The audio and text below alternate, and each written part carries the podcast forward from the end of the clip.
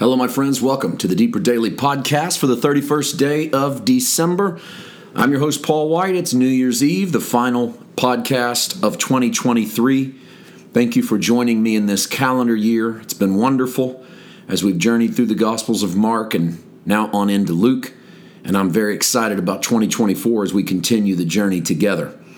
Every month, on the final day of the month, we present the essay for the last year or more uh, well, ever since we've been in Mark, we have taken the spot that we are currently at on the journey and wrote an essay on it. Just lets me expand into some thinking and some connections that maybe we don't make in the day to day podcast.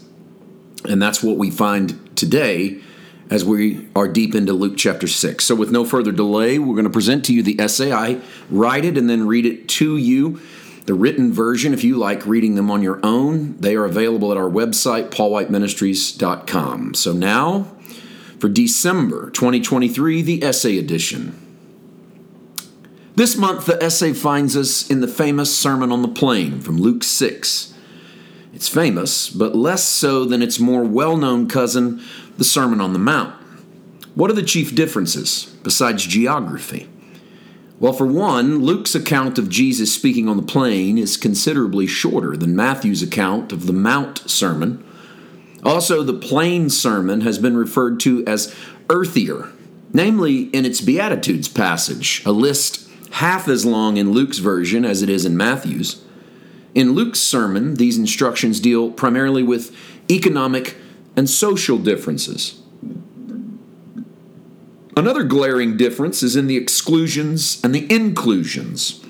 Luke leaves out a huge portion of the Mount message, leading us to believe that these are probably two distinct sermons delivered at separate times, with Jesus building one off the other or highlighting different themes to a different audience on the plains than he did to the audience on the Mount.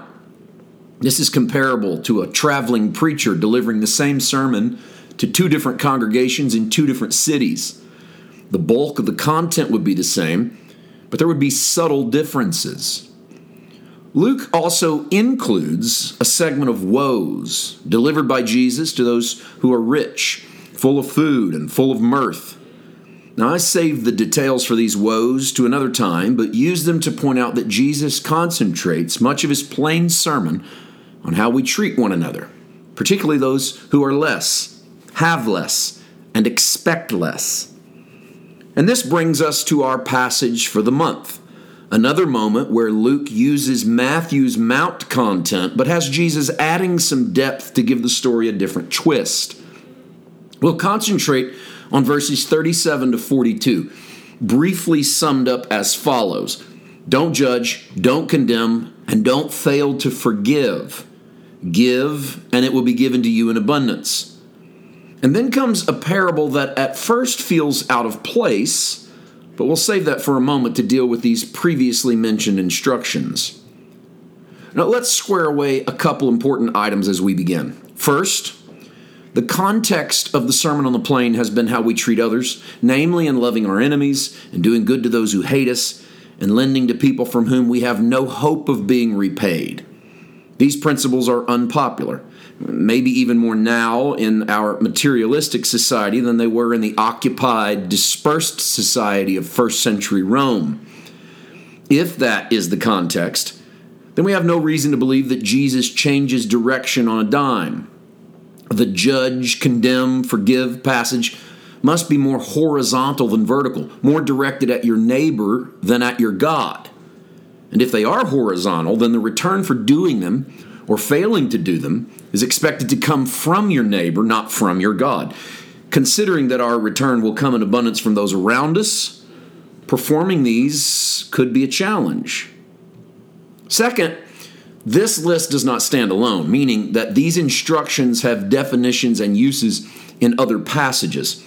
So we don't use this moment in the Sermon on the Plain as the end all for understanding the topics. Take judgment, for instance. We know that God is the judge and that Jesus returns to judge the living and the dead. But since this passage is more outward than upward, those two facts can be set aside for now. And even with that knowledge, we still have some problematic texts regarding judgment. In Matthew 18, Jesus teaches that his disciples must sometimes judge what others do, and that the character of a person's heart can be recognized from the actions that flow from it. So, do we ignore this obvious instruction to judge not lest you be judged? I know that I've used this verse to discourage judgment only to have the other verses thrown in my face, like the you'll know a tree by its fruit passage somehow trumps the Sermon on the Plain. Well, let's admit that Jesus does encourage us to look out for error and to judge when it is so, but let's also not confuse that with what's going on here. What he's doing in this passage is warning against the hypocrisy of those who condemn others for what they themselves are guilty of and the failure to show mercy. Watch. Luke 6:36. Be merciful, even as your Father is merciful. Then the next verse. Judge not and you will not be judged. Condemn not and you will not be condemned. Forgive and you will be forgiven. And now the next verse, and this is an important point of order, lest we fail to recognize that the subject is still the same. Give, and it will be given to you. Good measure, pressed down, shaken together, running over, will be put into your lap. For with the measure you use, it will be measured back to you. Now, skip the parable, more on that in a moment, and go to the end of the run to see that the context hasn't changed. Verses 41 and 42. Why do you see the speck that is in your brother's eye, but do not notice the log that is in your own eye? How can you say to your brother, Brother, let me take out the speck that is in your eye, when you yourself do not see the log that is in your own eye? You hypocrite. First take the log out of your own eye, and then you will see clearly to take out the speck that is in your brother's eye. And there it is. Judgment, condemnation, and lack of forgiveness are hypocritical problems. We judge because we see errors in others that are in us, but we'd rather point them out in others than deal with them. And note that Jesus does not say that to judge, we need to make sure that we have nothing wrong with us. That's not an option. He says that if we spot the speck in our neighbor, it's because we have a beam in our eye.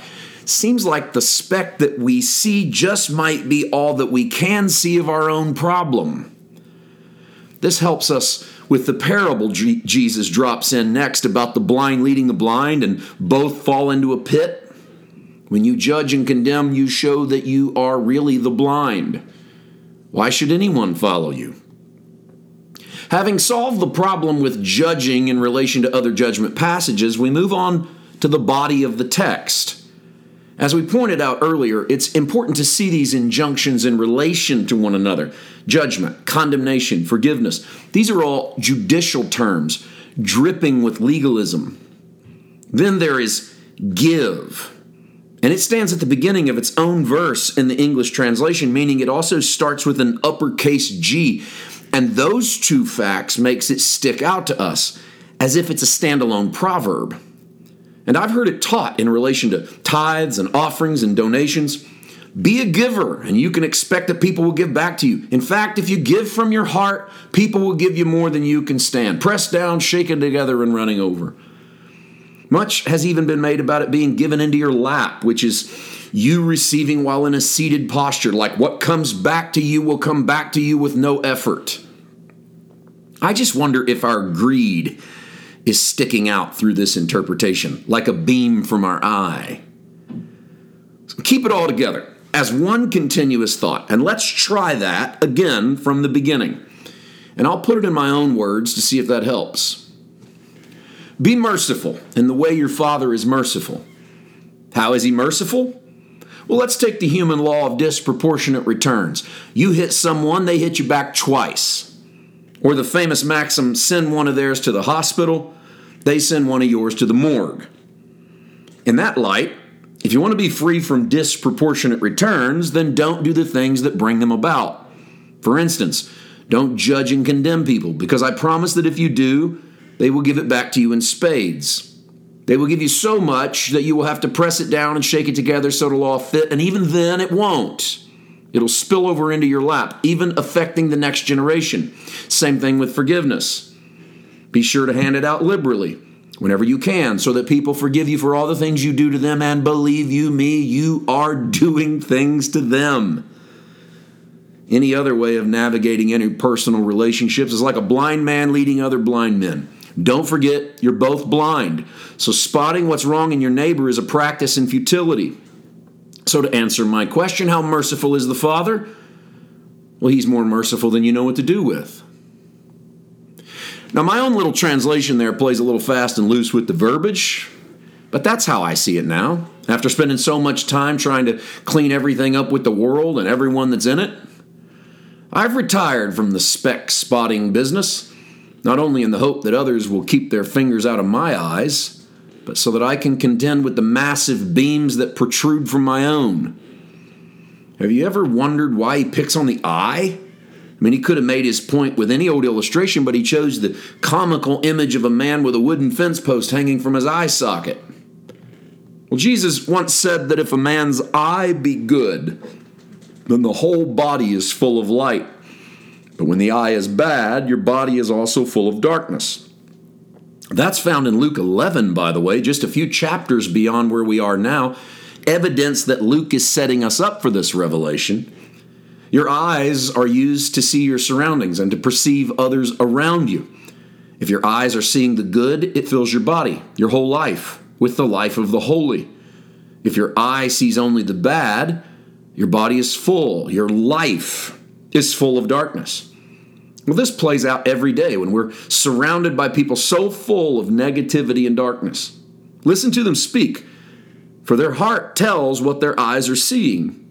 And in case you're interested, the famous verse, out of the abundance of the heart the mouth speaks, well, that's found just three verses beyond the whole specks and beams passage.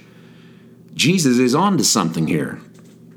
The takeaway is probably something like quit judging others because you have your own problems. But I really hope we can do one better. Let's aim even higher. How about this? Our Father is so merciful to all our failings that He heaps it upon us in ways we cannot even grasp or contain. Let's follow His example and do the same for those around us. It would light up our actual world and our inner world, and it's worth a try. Grace to you.